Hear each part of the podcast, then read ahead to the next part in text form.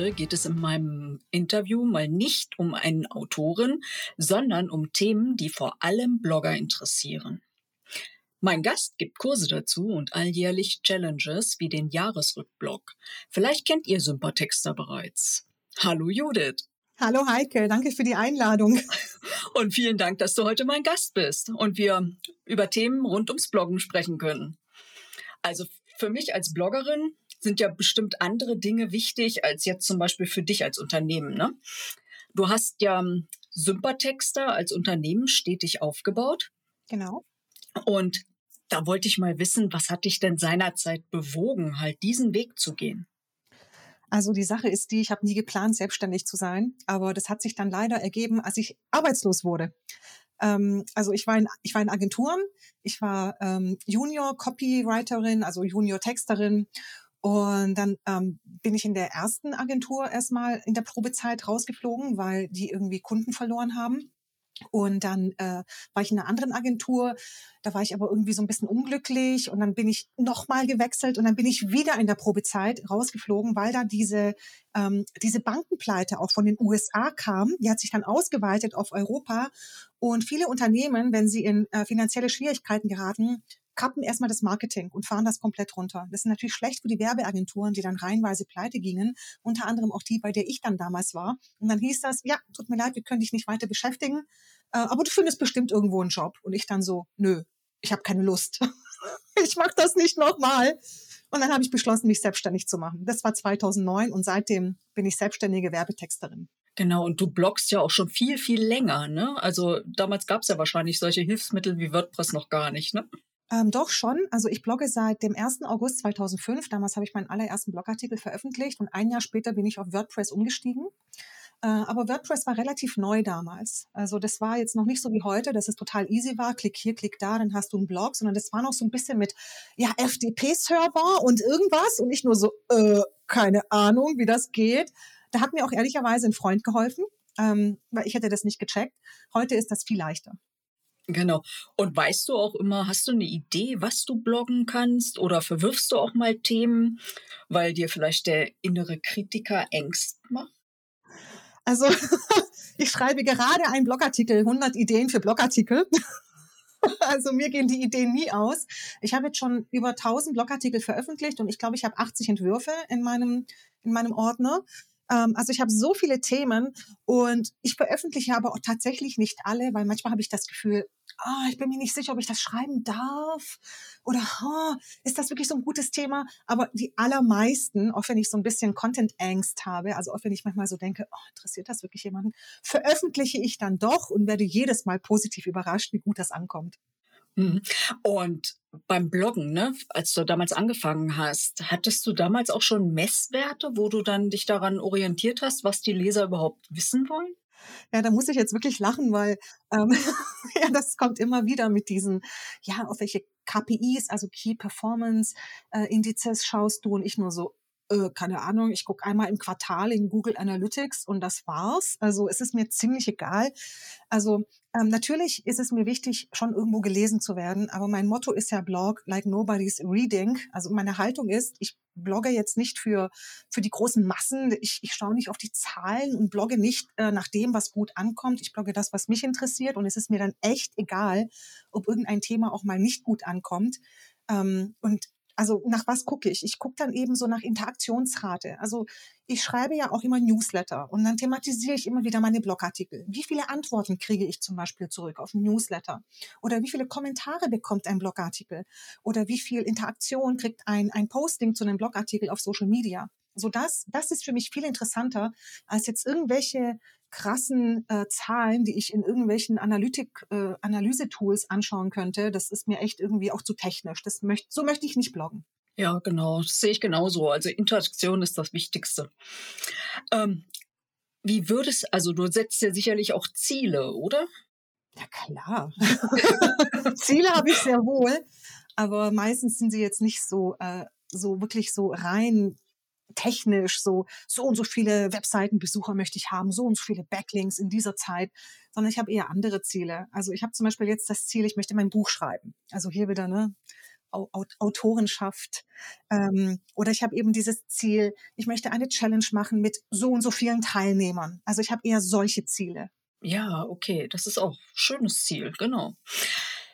Und du hast es eben schon angesprochen, dein Satz, ne, Blog like nobody's reading. Und ja, ich so außer PR denke dann immer, ja, wenn es aber keiner liest, dann brauche ich es ja eigentlich auch nicht veröffentlichen. Ja, meine Haltung geht eigentlich in eine andere Richtung. Also meine Haltung ist, dass ich mich davon frei mache, was andere lesen wollen und dass ich nicht immer erst eine Keyword-Recherche mache, um mir meine Themen von außen absegnen zu lassen, sondern ich thematisiere, ich blogge das, was ich selber interessant finde. Und dadurch weiß ich, dass das viel mehr Leute lesen werden, als wenn ich stur nach Keyword-Recherche gehen würde. Als wenn ich stur nach, oh, welches Thema könnte ich jetzt aufgreifen? Welches Thema ist gerade heiß in meiner Branche? Wo muss ich irgendwie was dazu schreiben, damit ich Klicks bekomme? So denke ich nicht, sondern ich denke, was interessiert mich? Und dann weiß ich, wenn etwas, wenn etwas mich interessiert, interessiert das auch garantiert mein Umfeld, weil die sind da auch irgendwie mit diesem Thema so ein bisschen, also die haben was damit zu tun. Oder ich bin dort, wo sie vielleicht in einem Jahr oder in fünf Jahren stehen, aber sie wissen schon, dass das auf sie zukommt und deswegen interessiert sie das. Und so, so sehe ich dieses Blog like nobody's reading. Ah, okay. Und was, worauf ich hinaus wollte, wäre Reichweitenerhöhung. Ne? Wenn du jetzt jemandem nur einen einzigen Tipp geben dürftest mit Reichweitenerhöhung, welcher wäre das? Öfter bloggen. die meisten, die sich beschweren, dass sie nicht gelesen werden, dass ihre Zahlen im Keller sind, bloggen einfach viel zu selten. Die bloggen dann einmal im Monat und dann sagen sie, oh, ich habe drei Blogartikel geschrieben und keinen interessiert. Und ich denke mir dann so, ne, ich schaue mir dann die Webseite an und denke mir so, der letzte Blogartikel ist irgendwie von vor drei Monaten und dann wieder noch mal zwei Monate davor. Wen soll denn das interessieren? Also da muss einfach mehr kommen. Und wenn mehr kommt, dann finden wir auch spannendere Themen und da ergibt sich ganz viel automatisch, indem wir mehr schreiben. Und dann wollte ich noch mal wissen, wie bist du eigentlich zu deiner Nische gekommen? Halt damals so, als so mit dem Bloggen. Das ist eine echt gute Frage. Weil am Anfang, ne, ich, ich bin ja als Werbetexterin gestartet und ich habe immer gedacht, nee, ich bin doch hier die Werbetexterin, ich muss doch alles anbieten. Hier Claims entwickeln, Newsletter schreiben, Webseitentexte schreiben und ganz nebenbei haben wir dann auch immer ein bisschen gebloggt in meinen Kursen, bis ich dann irgendwie das Gefühl hatte, ich habe so einen mega fetten Bauchladen, damit kann kein Mensch was anfangen und ich tue mich so schwer damit, mein Produkt zu erklären und das Ergebnis, weil dann haben sie einen Blog, eine Webseite, Newsletter, Social Media und das ist alles zu viel. Das sind eigentlich alles einzelne Kurse. Und dann, äh, das war im Dezember 2020, hat mir mein Coach auch gesagt, so, Judith, du musst dich jetzt mal festlegen. so etwas, was keiner hören will. Du musst dich jetzt mal festlegen. Und ich dann so, oh ja, was könnte das denn sein? Habe mich ewig im Kreis gedreht. Und dann habe ich mir eine simple Frage gestellt. Wenn ich 30 Tage lang das Gleiche machen müsste in meinem Business, wirklich von morgens bis abends, acht Stunden lang, was wäre das? Und ich musste echt nur zwei Sekunden nachdenken, um zu wissen, es ist das Bloggen. Aber damals habe ich gedacht, nee, mit, nur mit Bloggen, damit kann ich doch kein, kein Business aufbauen. Das interessiert doch niemanden. Da gibt's doch tausend Anleitungen bei YouTube. Für was brauchen die dann mich? Also ich hatte einen mega Mindfuck. Das war echt episch. Genau, und wir haben eben schon gehört, halt Hashtags ähm, suchst du dir nicht raus, aber hast du einen Redaktionsplan? Ja, also ich habe einen Redaktionsplan. Ich weiß jetzt schon, was ich im Januar bloggen werde. Ich weiß jetzt schon, was die Themen sein werden, aber ich weiß noch nicht, womit ich sie füllen werde. Ich habe immer nur wie so ein, wie so ein Gefäß. Zum Beispiel weiß ich, im Januar schreibe ich immer, auch in meinem Kurs, einen Blogartikel, der heißt, was ist mein Wort oder Motto für das kommende Jahr? Aber ich weiß noch nicht, was mein Wort oder Motto sein wird. So. Aber ich weiß, dieses Thema kommt und es arbeitet schon ein bisschen in meinem Kopf und dann wird das schon irgendwie mir in den Schoß fallen, spätestens Ende Dezember. Genau, und wirst du dann auch mit diesen crossmedialen Vernetzungen das auch schon alles vorweg geplant haben? Also das mache ich nicht. Ich entscheide immer anhand des Blogartikels, wie teile ich ihn? Weil nicht jeden Blogartikel kann ich immer gleich teilen. Es gibt Blogartikel, die eignen sich perfekt als vielleicht als Karussellpost auf Instagram, andere eignen sich als, ich weiß nicht was, als Linkposting auf Facebook ähm, und so weiter und so fort. Aber ich mache das erst immer abhängig, wenn ich den fertigen Blogartikel habe. Und dann machst du ja auch jede Menge Aktionen so übers Jahr. Genau, ich mache viele Challenges. Wie lange im Voraus ähm, planst du sowas denn? Also ich weiß jedes Jahr, dass ich jedes Jahr den Jahresrückblock mache. Ähm, das weiß ich, aber ich fange immer so im September an, dann den Jahresrückblock zu planen. Also ich empfehle immer mindestens vier Monate oder drei Monate Vorlaufzeit. Ja, das ist gesund, genau. Und eine, eine Vorplanung, ne, das, ja, für mich bedeutet das ja auch immer noch eine, ein kleines bisschen Kontrolle. Ist denn dieser Blick zurück ebenso wichtig wie der Blick nach vorne? Was denkst du? Ich liebe ja den Jahresrückblock, auch deshalb, weil wir den Blick zurück machen, aber auch nach vorne. Und ich finde, die meisten Leute ähm, gucken nicht ausreichend oder gucken nicht detailliert genug auf das, was sie eigentlich erlebt haben oder auf das, was sie erreicht haben. Und dann, wenn wir das nicht anschauen oder nicht festhalten, dann bleiben immer nur so kleine Spitzen in unserer Erinnerung und es sind dann vielleicht die negativen Dinge oder irgendwas, was so mega krass war.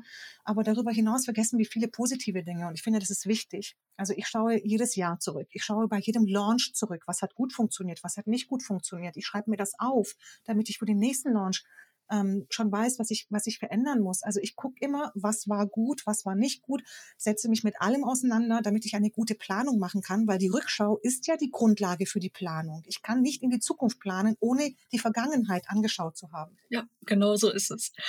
Ich bin, glaube ich, jetzt das dritte Mal bei dir dabei mit dem Jahresrückblock und ja, inzwischen schreibe ich das ganze Jahr über irgendwelche Highlights immer schon mal auf, die ich auf jeden Fall mit reinbringen will. Sehr gut. Ja, und dann fasziniert mich ja immer, du machst ja mal zwölf um zwölf oder sowas, ne? Genau, zwölf und zwölf. Mit diesen zwölf Fotos, ne?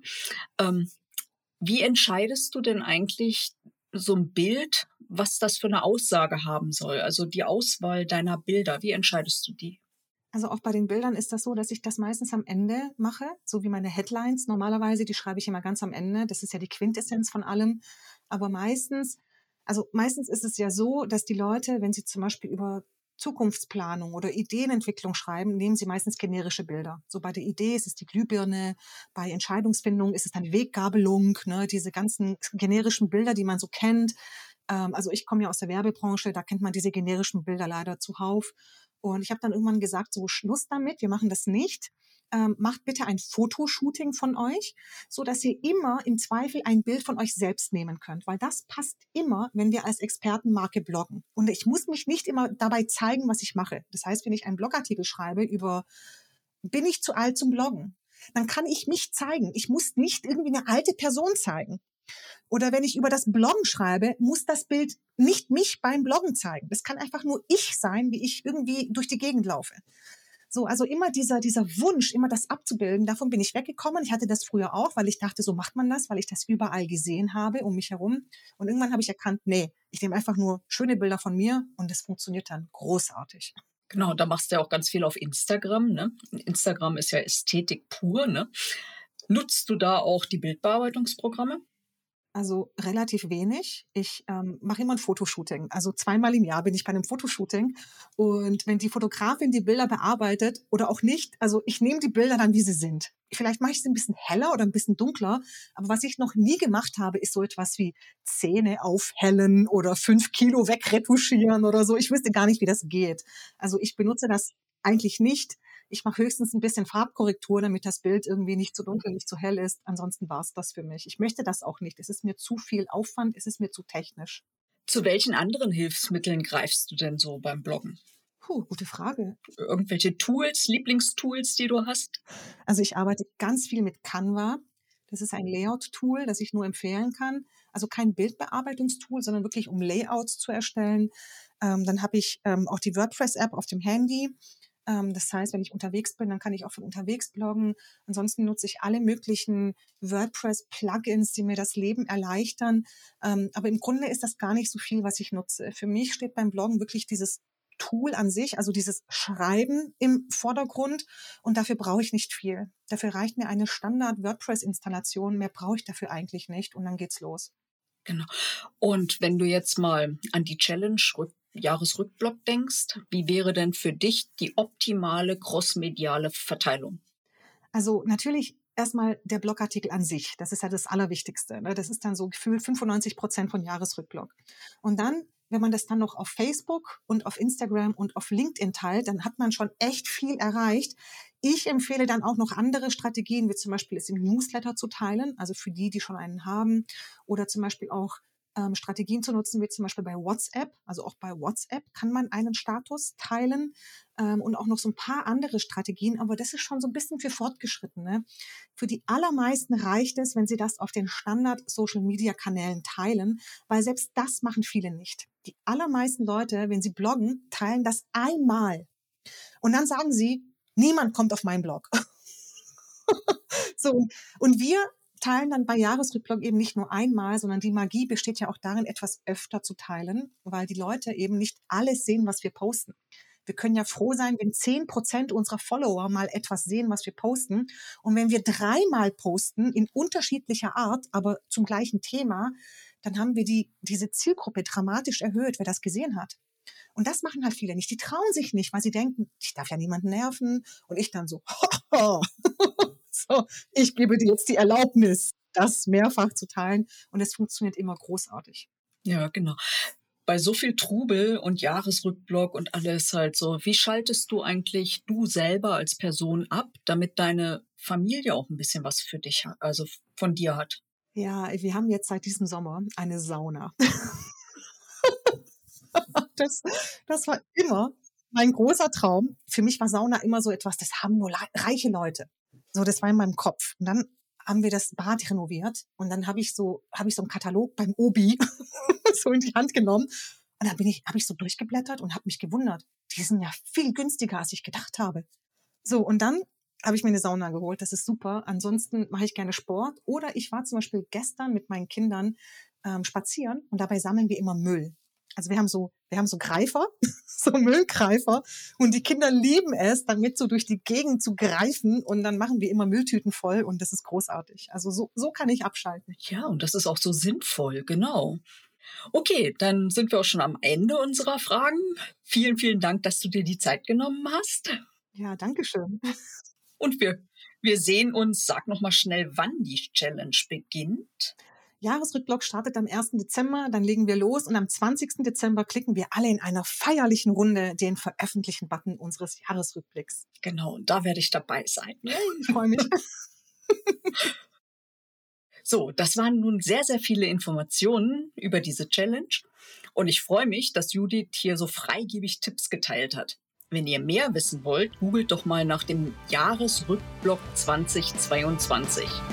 Meine Resümees findet ihr übrigens auf meinem Blog https fraugoetheliest.wordpress.com.